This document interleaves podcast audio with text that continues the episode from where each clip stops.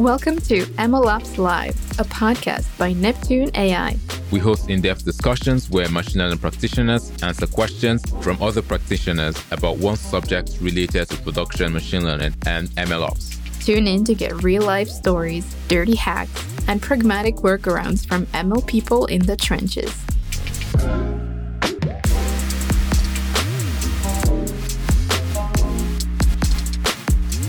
Hello, everyone. Welcome to MLOps Live. We are back at it again. I'm Sabine, your host, joined by my co host, Stephen. It's Stephen's birthday. Happy birthday, Stephen. Thanks, Sabine. Thank you. All right. And with us today, we have Phil Basford. Hi, Phil. Hi, everybody. Happy birthday, Stephen. Thanks, Phil.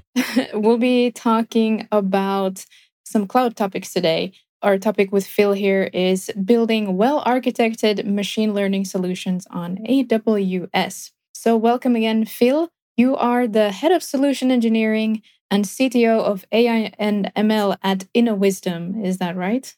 Yeah, that's correct. Been in that post for CTO post for uh, nearly just at the turn of the year. And before that, yeah, head of solutions for the last few years at Inawisdom. Awesome. So, to get into a bit of your background, you have a degree in computer science and you kind of started out your career as a developer, right? Yeah, absolutely. Yeah, in the social gaming space, I started out there and um, developed lots of things there. And then moved to social media and chat and that kind of thing, and then moved on to the AI and ML uh, space about nearly four years ago. I joined Inawisdom. Right. And uh, you mentioned you were at this company called Palringo, for example, or maybe you didn't mention it, but that's where you got into adopting AWS for your company. So is that kind of generally where you got into more into cloud? Yeah, very much so back then. That's three years back, but I was helping them migrate their existing kind of infrastructure and architecture and platform, everything to the cloud.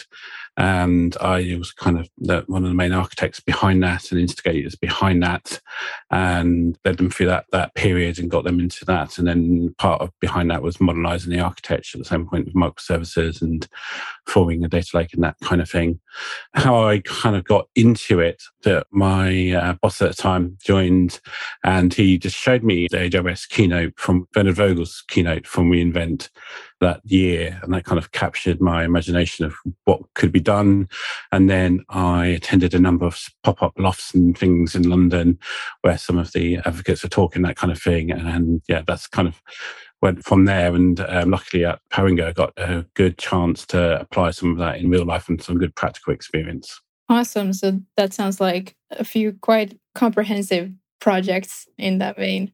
But so is did you really uh, get into the machine learning side of things at Inawisdom, or was that also at a previous point? It was kind of the actual machine learning side of it. Yes, it's very much when I joined Inawisdom, I hadn't done any actual kind of machine learning before, but at the previous place with Palringo, I'd done, like I said, a bit of data analytics, data that kind of thing. And the, I've got an old This is my architecture video where we've done some kind of real time recommendations, that kind of thing. We never got part to the point of actually using a, an ML recommendation engine. Where ours was more um, kind of homebrew, uh, rule based kind of uh, thing. But that's that was the kind of start of kind of using data to influence behaviors and that kind of thing. And then when I joined Inawisdom, that started me on machine learning properly and along the road of ML ops and everything that came with it. Awesome. We'll be getting into the questions here in just a moment. Uh, but before that, let's welcome our audience as well. So just a reminder, this is an interactive Q&A session. Phil is here to answer any questions you might have about today's topic or MLOps in general. So all you need to do to ask is you can raise your hand here in Zoom and you can ask your question live, or you can use the chat to type it out there as well, and we'll pick it up. If you want to ask anonymously, you can also do that by sending a direct message to me in the Zoom chat. And just as a reminder, this is going to be released as a podcast later on, so you can catch up with it in that form as well. All right, so Phil, back to you to warm you up a little bit here before we dive in. How would you explain in about one minute what sort of architecting machine learning solutions well is all about? I think generally it's understanding all the different layers of what actually it takes to deliver a machine learning solution and a model And that's all the way from understanding networking and that kind of thing, and then how to handle data, data pipelines, and then into the more sophisticated bit of understanding kind of ML pipelines and also understanding how they're different and how they're unique. And it comes with how you deal with data scientists and giving them opportunities and what they need, but also provide them with a lot of structure and rigor. So it's about that and then make sure that you deliver that for a purpose, be it, be it whatever your personal project is or your company is or whatever. It has to be purposely driven and um, focused on deliverables, I would say. That was very well summarized. Thank you very much, Phil. All right, Stephen, over to you. Awesome. Thanks again, Phil, for sharing that insight. And it's time to dive into lots of questions from the community. But first, uh, we sort of uh, have some premeditated questions. And I think one of them is one I'm really excited to know. And it's kind of like, I just want to know from your perspective, what does it take to architect a good ML, ML solution? Whether, whether that's AWS or any other cloud platform, what does it take there? I think it, it's with all actual solutions in the end. I think simplicity is actually the number one thing, actually, and we'll dig into that later. But for all the different pillars and stuff of the architect framework and all different questions. But I think I've always tried to keep it any like architectural decision or design I make, I try to make it as simple as it needs to be to solve the problem it, it can still be a, somewhat complex, but it has to be as simple mm-hmm. as it can be. Also, minimize, and I read a bit about this the other day. There's some new papers out about technical debt and that kind of thing. Making sure that you're making the right trade-offs up the right time. No, there's going to be times where you want to invest and make sure that you deep on a certain area to make sure that it's done right because it's really critical, and others where you can maybe choose to we come back to do that later. But if you're going to choose that, make sure that you leave that in a good state, in a state where you know that you can come back and kind of service that that debt in the uh, that debt and kind of sort it out. So it's it's about trading those things and making sure. I suppose the one thing I learned throughout my career is that actually the technology and everything can be as good as and it can be, but you have to make sure again it comes back to business and all that. You have to make sure it is timely and that it will deliver what you want. There's no point kind of gold plating these things or taking too long about them. It is important to get something out, but make sure you get out, get it in a way that you can come back and revisit things later and improve it, and without necessarily tearing it all down and starting again. Awesome, awesome. Thanks for sharing that. I know, of course, with your work at Inawisdom now, it's kind of like a consultancy itself, and I'd love us to walk us through your thought process for designing and implementing maybe an ML solution or any use case you have an example for on AWS at Inawisdom. How do you decide like what services leverage you know the team structure design principles coding patterns and things like that? Yeah. Yeah that's a great question. So i think we, we would start again a bit it's kind of if you we we we call it different things than AWS, but it's the customer obsession thing. We call it kind of values and outcomes. What we want to do is kind of understand really what we want that machine learning to do, what it um, solution will do, for the client in terms of its business, where it is in the business, how they're going to use it, and make sure that it's got the maximum buy-in possible from stakeholders and that kind of thing. So it's important to set all of that scene, and then how we select which services we are. It will generally lead itself from those requirements. So if, if we see something that is a kind of a big monthly thing, we'll gravitate towards batch processing and more longer running jobs, be that maybe jobs and things like Glue and that kind of thing for data processing and then SageMaker for batch transform, that kind of thing. So we'll gravitate towards that. Or if it's more a real time thing, we'll focus a lot more on things like latency and response times and scaling, that kind of thing. So we kind of then gravitate towards maybe using API gateways and lambdas and, and things like that. So it tends to be that we tend to Said we try to keep it as simple as possible. So we try to kind of, if you think for a stack, we'll start like the most serverless we can. We always will try to do something as serverless we can. And then when we can't do that, we'll move down to Docker and then down to things like EC2 and that kind of thing if, if we have to. But we try to keep it as kind of minimize all the maintenance and put on as much as the, of the AWS um, cloud as possible. So we'll focus at the, the top end and work down basically. Yeah, that makes sense. And uh, in terms of like the sort of the templates, now what I mean by template is uh, does the team just have this sort of certain set out principle that you say, hey, look, we are architecting a solution. Now, obviously, we have like the maybe like the security is a crucial thing, but also maybe there's a lead down template you follow. And also, as a follow up to that, of course, is the in terms of the culture, how does that influence the architectural decisions, those architectural decisions as well? In terms of templating and that kind of thing, the solutions themselves, when we generally build them, they're not actually that templated, but we'll be using elements beneath that to help things. So if we do need to use a network, we will have standard CloudFormation scripts that will set up all the VPC in a standard way, that kind of thing. Or if we're going to use things like CodePipeline to build code, that kind of thing, and CodeBuild, then we'll have some standard ways of setting that up. But the actual kind of individual APIs, responses, that kind of thing, will all be more or less tailored to the individual use case and the individual solution. So we'll pull against those two things. And internally, we have a kind of a design first kind of culture. So the any project will come to a kind of a weekly core design support called design forum where we, they can ask from the rest of the company their expertise, how they would do it when they're faced with a problem. So we try to pull on all of our different experiences throughout the team. In terms of composition of team, that will vary and depending on stage of the project and the kind of what it is. So if it's an ML project, principally, if it's at the discovery stage, it'll be very heavy on the kind of the data science end where we're doing EDA and experiments and that kind of thing. But as it moves into like an MVP or a full production system, it will move away from the data scientists per se and move more into other engineers. And we typically see like an ML engineer and, and a data engineer and a few other people in, in that space. And uh, we generally have quite a, a tight bunch of quite expertise um, experts in their field on a given project. With our typical project teams, only probably about five to six people, but they're a team of normally um, quite experts in their relatively field, their relative field.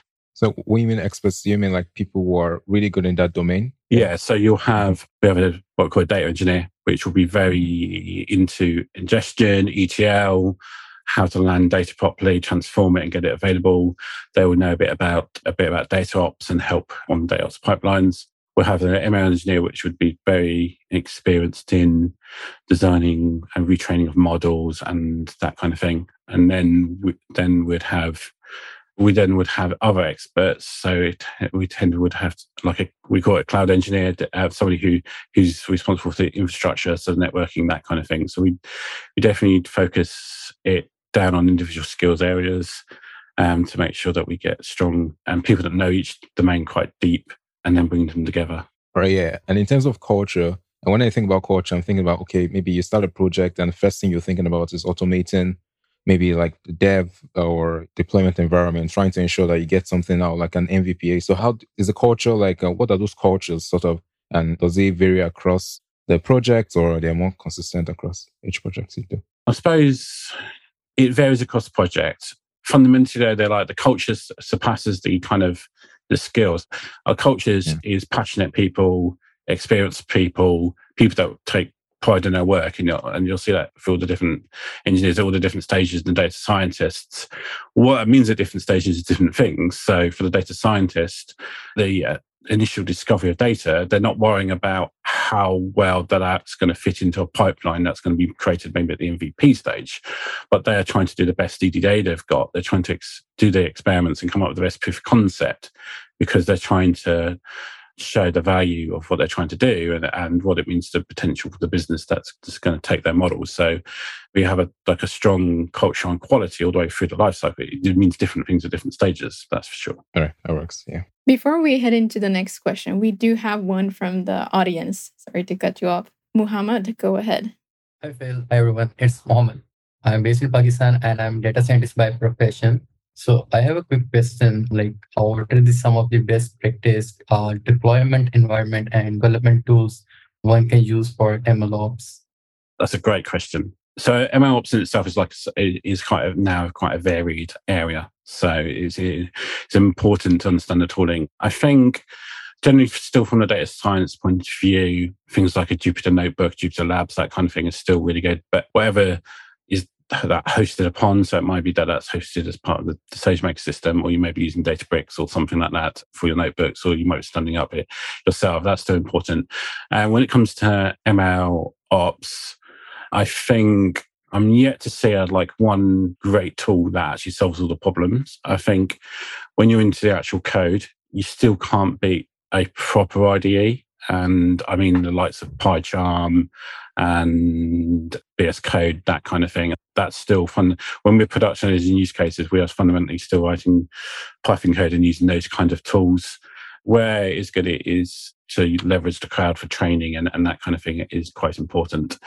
Some of the efforts SageMaker have gone to uh, is quite good from AWS with like Studio, it's extremely good, but it's it's starting to hide lots of the detail from you. And us being practitioners, we sometimes want to be able to control certain aspects. So I don't think there is one great tool yet. I think that's still to be absolutely mastered properly.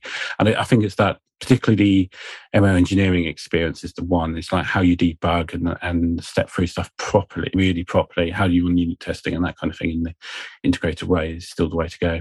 So I still think it's actually out there, but I'd still recommend using tools like MLflow or SageMaker's inbuilt model registry and that kind of thing to help improve your processes. Thank you. Thanks for your question, Muhammad. Thank you. Thank you for giving me the opportunity. Awesome. Back to community questions and thanks Phil for sharing that insight. And I think if you if you notice from the title of this particular episode, it's probably you would have noticed that it's gotten from the AWS well architected machine learning lens, well architected framework. And I would love to know, Phil, how much has that particular framework from AWS influenced your decision in terms of design and implementing ML solutions on AWS? So it's one of the most um, the well architect thing overall is is one of the most critical parts of how we go about any solution on AWS. It is kind of fundamental how we design everything. I would say in a, um, in a very practical way as well, it's not just a theoretical way we kind of are constantly reviewing designs and solutions for designs and when they're live reviewing those reviewing those solutions against all of the pillars all the time. And we try to embody most of the aspects of that everything we do. So it's been very critical to to how we build solutions. Most of our solutions would be deemed well architected most of the time if we run a review on every single bit of them all the time, which we don't. But we, what we do do is we do run our own internal reviews all the time on the workloads to the same standards. There is times when, like, our, even our own standards surpass some of the well architected standards, and sometimes we're a bit pre them. So for a long time, they didn't have the ML lens.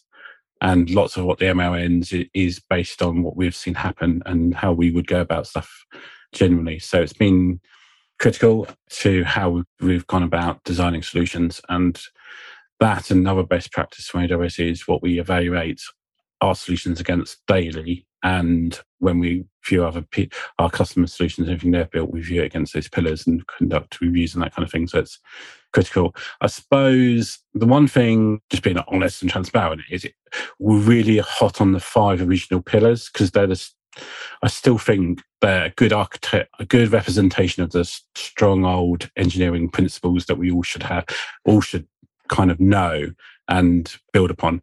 The one thing still to, is a bit of a challenge is kind of the six peer and the sustainability. That's still um, a bit more of a work in progress. I think that's probably a bit of more work in progress for most of us, understand truly how to do stuff in a sustainable way and the trade offs and, and that kind of thing. And we'll probably do more of that. The one thing, like the well architected lens is a little weak on is in the security section. When it comes to machine learning specifically, how to protect your machine learning, there is a lot in it already, but we're going to see a lot more kind of adversarial attacks on machine learning and that kind of thing in the in the future as it comes more critical to things.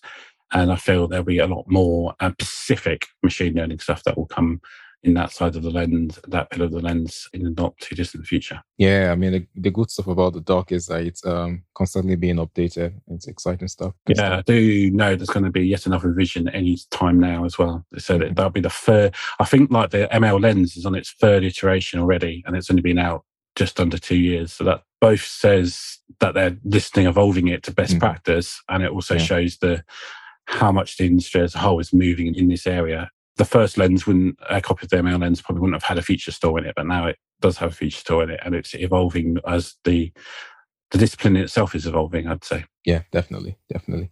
And in At Inawisdom, of course, you've worked with like clients from big to small, and then worked on a lot of projects and use cases. You've seen different implementations of ML solutions, both on the cloud and away from the cloud. And I would love to know what does an overkill solution, overkill solution, ML solution on AWS look like, and have you seen anyone like that before? Maybe a use case? Yeah. So generally, overkill comes to is more in the kind of it comes back to like delivering it kind of fast. I see the things I see overkill is when somebody's took six to nine months to develop uh, the whole pipeline and everything to support a model to get it to production so that it's out when and i've seen it when it goes out then it's not used or it's not used well so it's definitely that the overkill is like spending too much time baking it too well. More focus needs to be on the kind of further up the stream to be able to get a kind of a even may, maybe not a full integrated solution to fully develop, but be able to run run it side by side with whatever's there currently, or be able to test it in the wild and get actually feedback on it first before you go and invest six nine months because six nine months of a like a five person team is a lot of time and energy and if you're not completely proven it out and tested out the requirements because I went back earlier. I said it's important to understand holders and all that, but they will change their mind or they you'll misinterpret them, whatever. And and it's just critical to kind of make more iterative drops of these solutions to make sure you avoid that overkill. Because I've yeah I've seen projects take nine months and then don't see the light day after that. And you're like, oh, why have you invested that much time, uh, time resource, both us that, or whoever in it? So that's the, that's the main thing. And then, yeah, it's a lot of it is around tooling and that kind of thing. Don't complete, if it's like your first day or doing machine learning, don't try and understand all feature store, all of model registries, all of that from the get go. Just try and get something established first and worry about some of that, some of the governance later. That's obviously not the case in big enterprises. They have to worry about it, but on a definitely on a, on a small in the scale, is just make sure that you kind of deliver that first iteration as fast as possible, as be as viable as possible. And everybody says MVP, I always focus on the viable bit. Everybody normally focuses on the minimal bit. The viable bit is important. That's the main thing. Is don't spend too much don't spend lots and lots of time developing complicated pipelines, then because the model might not need to be training as fast as or as often as you need it, for example. Feels like a great moment to interrupt the show and give you a 30 second pitch of Neptune AI. Okay, so we help with model metadata storage and management. That means you can log model metadata from anywhere in your pipeline and view results in the web app. You can organize and display it however you want, search, debug, and compare experiments, datasets, and models, save your production ready models to a centralized registry, and collaborate on your projects across the org. Oh, and we integrate with pretty much any MLOps stack. Just plug us right in. For more, go to neptune.ai or check our docs. They're pretty good. I wrote them. Hope that was 30 seconds. Back to the show. Yeah, yeah, that makes sense. That makes sense. And in contrast, have you seen on the queue solutions? Quote. yeah, it's a kind of a it's a delicate thing based on everything I just said. There's the opposite way of where kind of the low code stuff I find quite scary. It's quite interesting if you're going to do something experimental, but there seems to then be a, an assumption that because you can do that initial experiment really fast, that the whole thing is going to be really fast and really simple. The the main kind of conversation I always have is about resetting expectations. like, okay, you might be able to use that model in no time, but it's gonna gonna have to go back and actually think how we're to scale it and all that properly. So it's that assumption sometimes, and then people throwing them out and then realizing that after the event. That's the thing. It's like you can, like SageMaker Studio, brilliant. You can devise a model in, in a few hours, no problem, and yeah, get it out there whatever, but be realistic about what you're doing and don't think that it's going to be the finished model, also the finished solution. That's the main thing. And particularly when, and this is no offense to data scientists generally, but it makes it so simple that you just don't realize the complexity and you can get yourself into lots of hot water uh, in like how to do the network and all of that without realizing it. So yeah, that's the main thing is, is it SageMaker everything makes it so simple, but it's still when you do it scale, you want to meet a, a full solution, then it's still an investment. Yeah, that definitely makes sense. I think we have to jump right into the community questions now. we have a scenario based question that was asked in the MLS community a while back. And this person asked client A, uh, a scenario based question. Of course, client A has about 20 ML on deep learning models on premise and exposed as Flask and, and client apps for consumption. Client B has 200 models on prem and exposed and integrated to various legacy applications. Both have various challenges scalability, security, adoption, and performance, and want to migrate to the cloud. What's the, the different short and long term AI strategy for them? And what are the key considerations and high level approach uh, that you will be giving to these clients, right? That will convince them to adopt cloud for ML?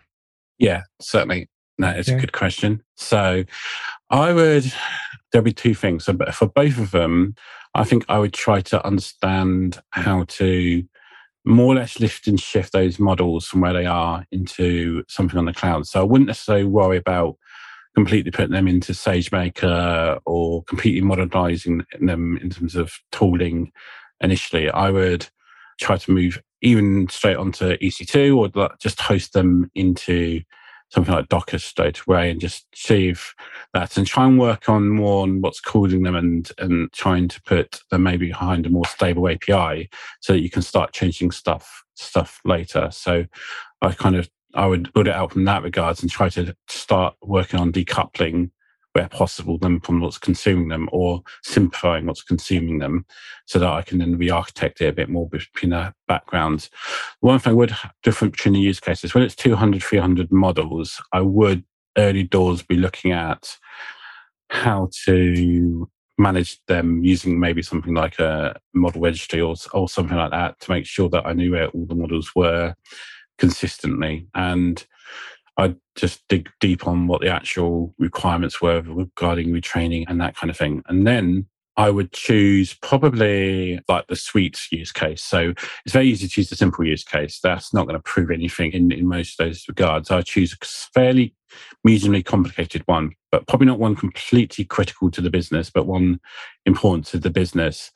And then focus down on seeing if I can, I'd go back re architecting that. And I probably would look at how to break down its architecture, see if it's using the appropriate state stores, if it is using containers, if it's using that properly, maybe it's a case of that you can maybe also break it up. And once you understand more about its scaling and that kind of thing, and then either look SageMaker to serve the model or depending on the need, just keep it inside the Docker containers. And then longer term, I would be building out a lot more pipelines to manage those two, especially at 200 use case. I, I don't think, unless it's 200 different use cases, that's the hard one. Um, versus maybe uh, lots of models inside one use case. So assuming it's lots of different use cases, I don't think it's really feasible to, to keep an eye on all of them as a human at once. So I'd, I'd be looking at pipelines and how and monitor them all better and understand how they're being used better and then focus more on providing kind of operational layer at the top of them, understand what's going on and reporting back on them. Because I don't think everybody's going to be focusing on all those models at, at the same time, because that would be a that would be bothersome. So it'd be about how to then accelerate new models and work on new use cases. Right. And I think when teams hear experts talk about SageMaker or you know the suite of solutions built around SageMaker, they think about the cost, right?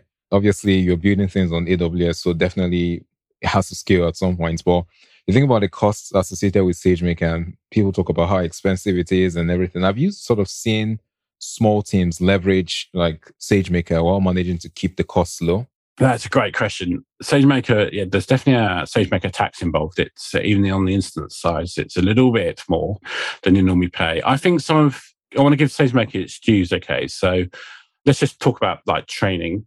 Yeah, you can train a model on anything, EC2, content, whatever, but I am going to struggle to be able to build something that has data parallelism, GPU parallelism, able to scale to GPUs, able to debug everything properly, maintain all the different Docker images and dependency packages correctly, be able to um, do all the metrics and reporting back. All of that is, is for that tax, it, it is part of what you'd have to do anyway if you're looking at it. So I think like for training especially actually SageMaker is really good value because you'd struggle to do it with all the all those functionalities another way where it is expensive, I think, and they they're obviously starting to address this now, but it always was with kind of the inference side, and particularly around not real time, not batch. You know, it's very much you either have needed the use case of 100 milliseconds response time, and you do an endpoint, and you could warrant the endpoint cost because of the throughput and the criticality of the use case. That's very rarely do we see them type of use cases. Most of the ones we see is batch, and that's kind of okay. But the nine share, or another great thing is like the event occasional workloads or workloads that don't have, need a like requests every few seconds once a day or that kind of thing. And, then, and that's where SageMaker is quite expensive because you could starting up an endpoint for that amount of time is expensive and they haven't worked really on how to scale it to zero and all that stuff properly at the time. And batch was a bit too clunky and a bit too for that kind of thing. Even if you went down to micro batch it still wasn't really responsive enough or um, for that kind of event driven or occasional workloads. So we normally, to be honest, at that point, we would have gone to SageMaker, um, not SageMaker, we'd have gone away from SageMaker and started using Lambda or something like, particularly Lambda in that many regards. So we would, we typically would run those kind of models in Lambda for uh, like event-driven architectures or, or low volume architectures. The main weakness being lack of GPU and then that's expensive in its own right. But for most of our use cases, we'd have gone that down that route. Obviously, SageMaker brought out now the asynchronous endpoints and also the Lambda serverless, uh, the SageMaker serverless to address all that. But I would look into detail. It doesn't have all the features that all the other bits have. So I would at this point still be using Lambda because I would want the control. But um, they might get there with things like GPU eventually. We hope. And the other thing is, and Studio tries to address this, but sometimes, and it does a, an okay job at it, but it's the notebooks. the the main one of the main things we do is we have uh, Inawisdom is that we have automated scripts that turn off notebooks and stuff because they just get left on and left on with like a, a, massive GPU attached that someone's played with. And it's fair enough they've they've trained something in in what ten minutes and got a good answer, but then they go and leave that that size instance up for a day, and that's where you start getting some of the bills the big bills come in. So we do a lot in that kind of area, just make sure that things are turned off when they're not being used, that kind of thing. Yeah, definitely. Thanks for sharing the Phil. Okay, this question is from the community, and this person is asked generally, what are the problems associated with building ML solutions on the cloud? Problems are it's we so the most the hardest thing, and that's why maybe the cultural thing is significant wisdom sometimes because we try to have a very us culture and win it together kind of thing. It's the li- the day you have to turn like a notebook into a production use case, and very few data scientists can write like application quality Python code. It's, it's not what they're doing. They're experimenting with data and models and that kind of thing. And likewise, it's very hard to find data developers that understand what machine learning is and that kind of thing. So it's that that's where the most critical skill is. Luckily, we have quite a few of them Inawisdom, but it's that how to take that notebook and productionize it properly, understand that logic. Because anybody out there who's looked at science code, it's full of pandas frames and manipulation and all that, and it, and it does great stuff. It's really powerful, but it's not going to be performant generally and it's not in a way that most engineers would work and understand it. So that, that's where we see kind of most difficulty putting stuff in the cloud. That and it's generally education of things like turning things off and and serverless and that kind of thing. We still see lots of people approaching it like from a kind of a budgetary point capex. So uh, it's still that education of what the cloud really is and that, and how it can scale and that kind of thing. The other thing from an ML space, if you step back from the actual engineering side of it, the kind of other thing is from a from the business point of view, because most cloud spend is still on infrastructure, IT, that end. So most of the cloud budget per se comes through the IT CIO route. Still for us is is making is trying to operate not necessarily in that space or alongside that space, but also be part of the business. And the hardest thing sometimes is bringing those worlds together. I have been on a number of gigs where IT is just operating in its original mindset. And it's fair enough to do that a certain way. And business is operating completely different. And really to be able to like be have a data strategy, data centric, and then using machine learning, you have to change all of that really to leverage it. It has to be a, a very different relationship. Uh, that's the most cultural change in a business to be more data driven fundamentally and see the data as the asset and machine learning as a way to exploit that. Awesome. Thanks for sharing that, Phil. We'll jump right into another instance based question. And this was asked in the MLOps community by Gagan.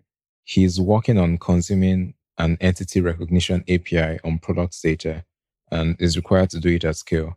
The scenario is that an endpoint, an API endpoint exists, which is deployed on ML AWS SageMaker.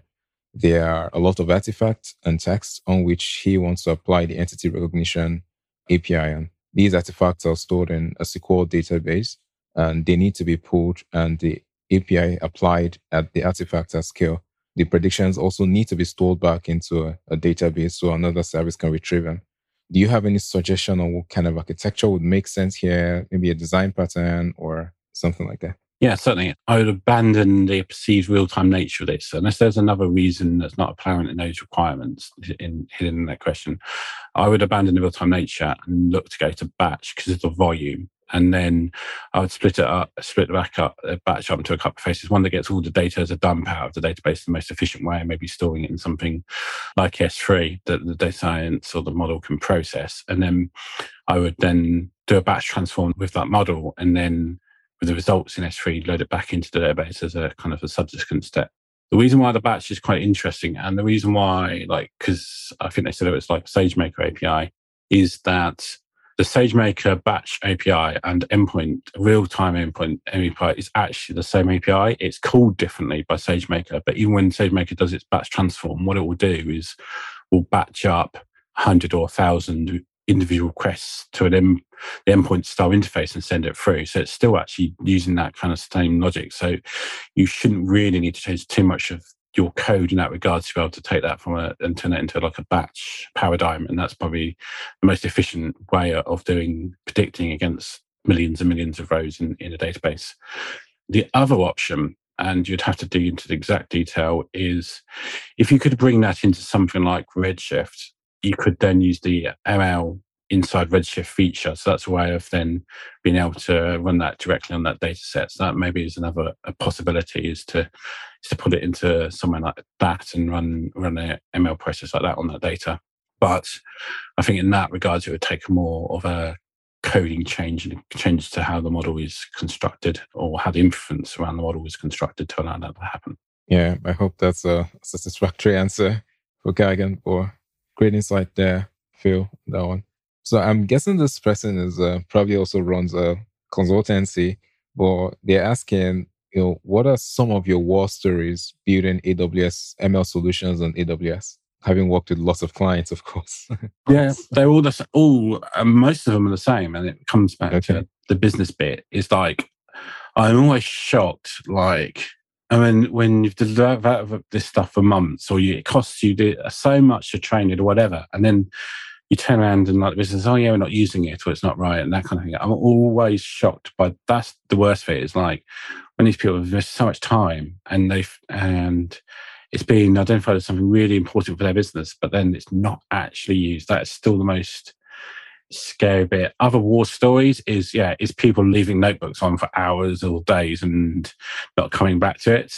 That's always that's why we always put a bit more vigor around that. The other thing is because a bit about the solutionizing of the previous question is using the right tool for the right job, and it might not ever be immediately obvious, and you might have to optimize it. So a good one was that we were writing a pipe. We were, we had some code given to us, and we were writing this pipeline, and we hosted it in Docker, and it was doing a pre-processing step of relabeling all of its data before it trained the model. Standard, standard stuff. It was on about probably a data set of like 300 million rows, and it was a kind of a geographical thing, and it would take days to actually label this data, two or three days to actually label this data properly based on two data in two separate tables that you could easily link.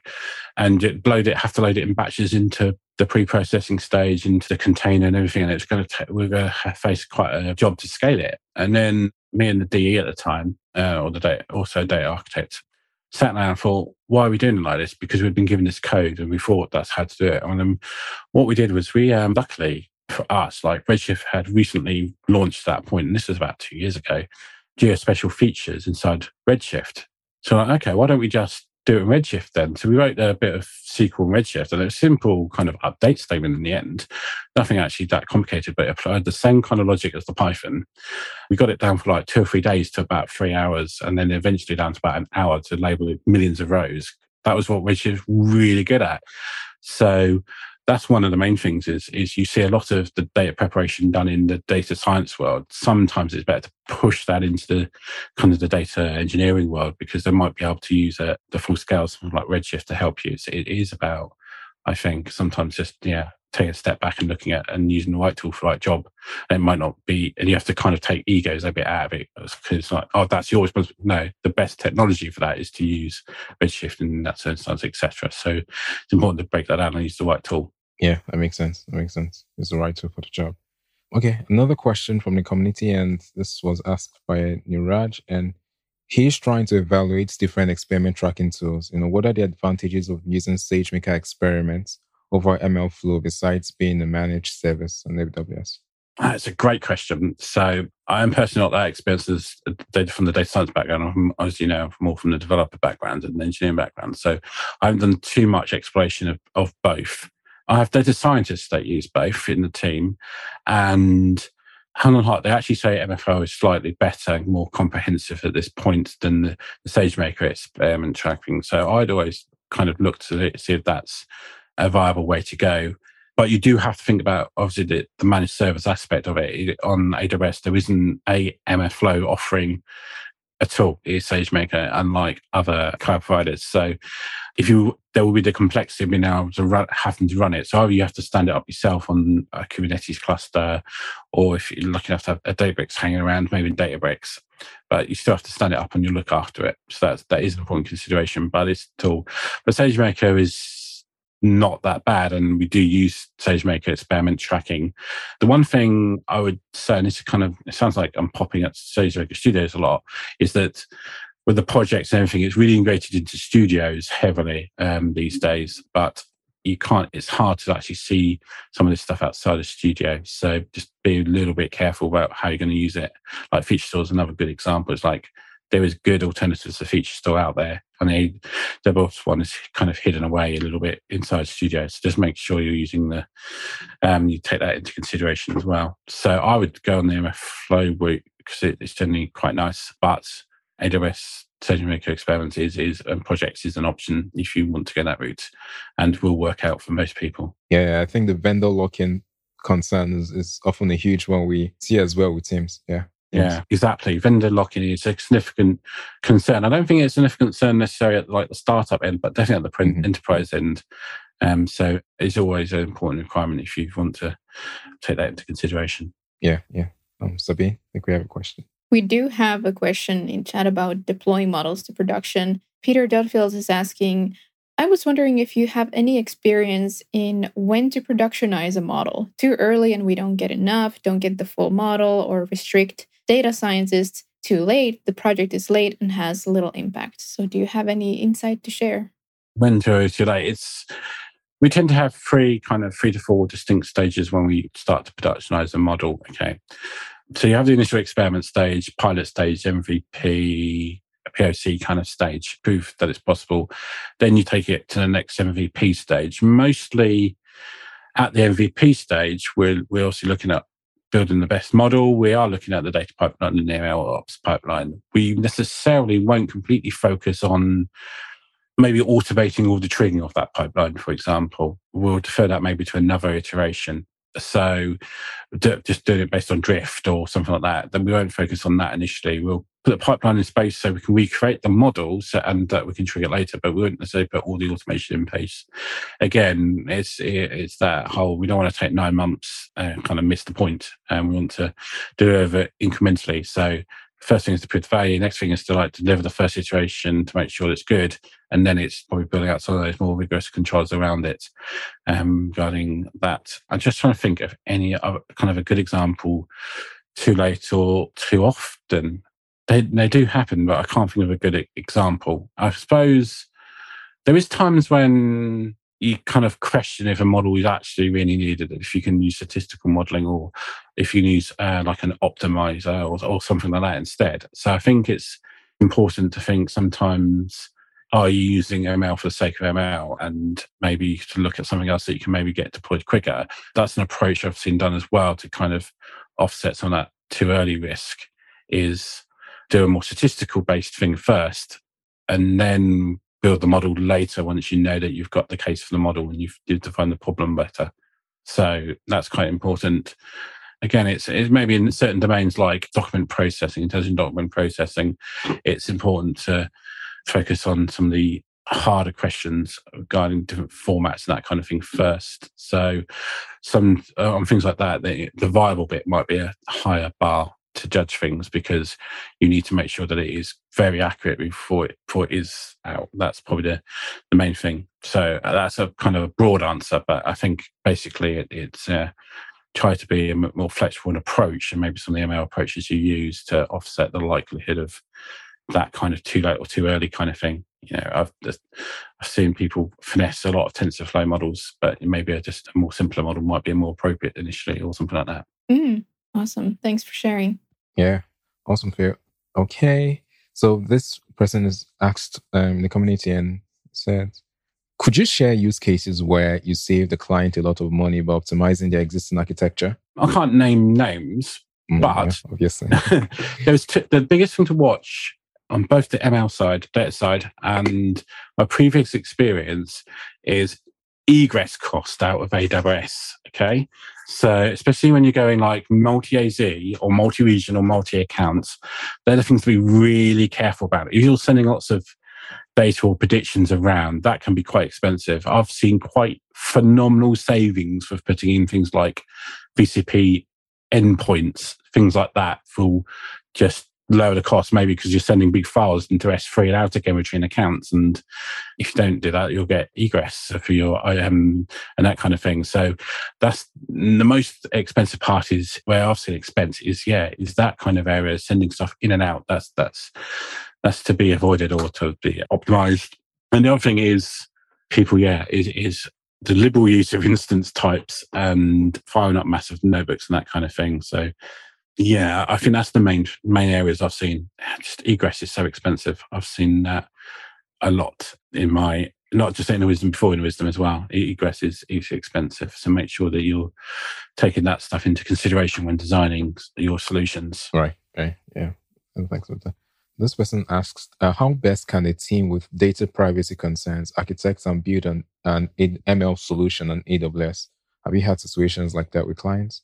That is Great question. So there is only there's only answer, and I'm going to sound like I'm I'm spinning a is to encrypt everything and lock down encrypt, encryption unlocked. And that's one of the uh, I was saying about earlier how like it's really easy for data scientists to go knock out a model through Studio. It's like the encryption of data is one of the things that they might not completely get, and to layer the encryption and that kind of stuff. So we spend a lot of time in the encryption area making sure that it's layered as well, that we're using different keys for different areas, that kind of thing to kind of reduce those data, the data privacy concerns. We try to limit what data scientists can view or any engineer can view really so that you don't give away PPI, PCI, confidential company information all the time. When you're going to do, you want to put lots of auditing around it. So we obsess a little bit around making sure that the auditing in place.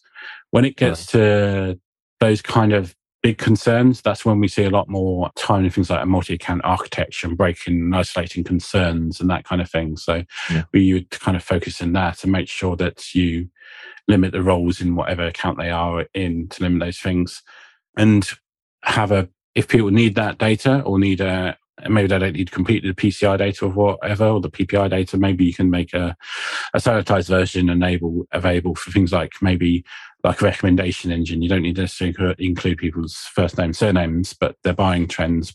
Fair enough. You can probably include that with tokenize out, like that kind of thing. So we see a lot of that and just building lots of kind of, yeah, segregation into things like S3 or separation schemas in Redshift and lots of kind of controls through multi tenancy and that kind of thing. We see a, see a lot of that, both from a, yeah, from personal information point of view and from a company information. There's a couple of solutions we've built where the parent companies had a number of subsidiaries and each subsidiary can't see what each other subsidiary is doing. So we've kind of built multi-tenancy into in a couple of machine learning use cases as well, where we've had to ingest all the separate data, then run three separate processes or n number of processes and treat everything quite uh, separate and to make sure that we address those kind of concerns. So right. data privacy is kind of the main thing. The other top tip, and I don't know, and it's a good thing to give out to everybody, uh, uh, just be immensely aware of it on AWS. Actually, uh, it's not particularly because they're bad at it or they're naughty or anything like that. Lots of the AI services will have opt-in or opt-out ability to share data. So like um, things like on a just pick on Textract, for example, that would have been run trained against millions of documents generic documents, that's fine. But what they do is there's an option to retain your documents in the system for them to train on it later. So if you have any strong privacy concerns around what kind of documents you're doing, make sure that you always untick them for any of the managed services. So just watch that with the, yeah, some of the AI managed services and the other managed services, they may retain copies of your data for their own purposes. So that's normally clearly stipulated in the security section of the service. Awesome. Awesome. And Phil, we're running out of time, but maybe just a final question on my end.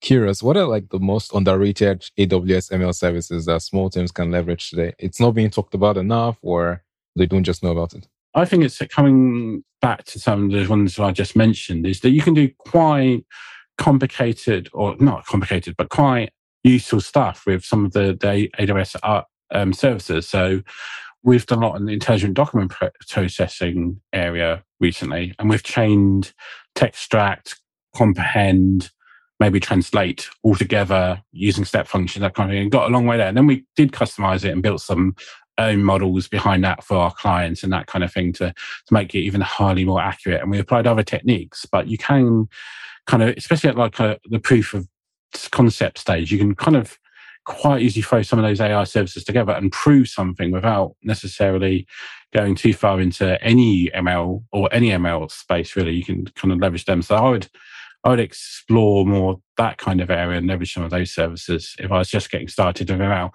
That's the biggest tip I'd give myself four five years ago when I was in that recommendation engine at the time. If AWS's recommendation engine was out, I'd have probably just plugged it in and given it a go, and it probably would have done a pretty good job probably better than the statistical stuff we were doing at the time.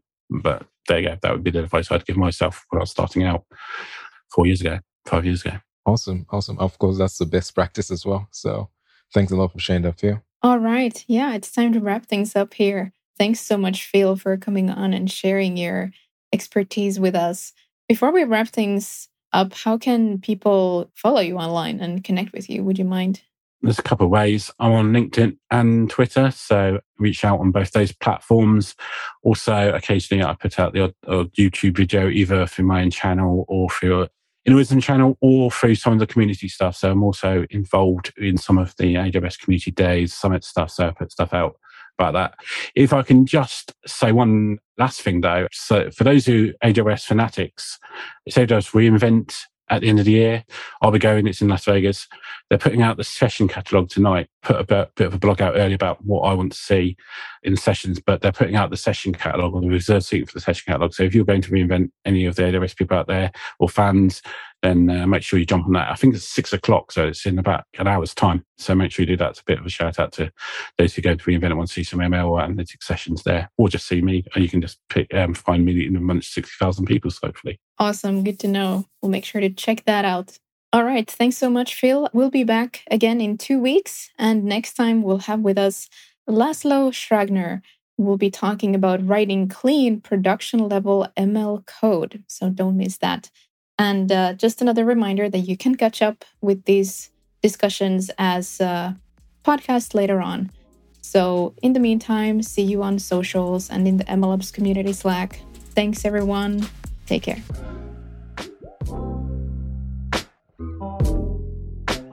MLOps Live is brought to you by Neptune AI. Remember that you can join us live at the next event and ask your questions and you can register at neptune.ai slash events. And then make sure to search for MLOps Live in Apple Podcasts, Spotify, Google Podcasts, and anywhere you get your podcasts. Click follow and don't miss any episodes. Thanks, and see you next time.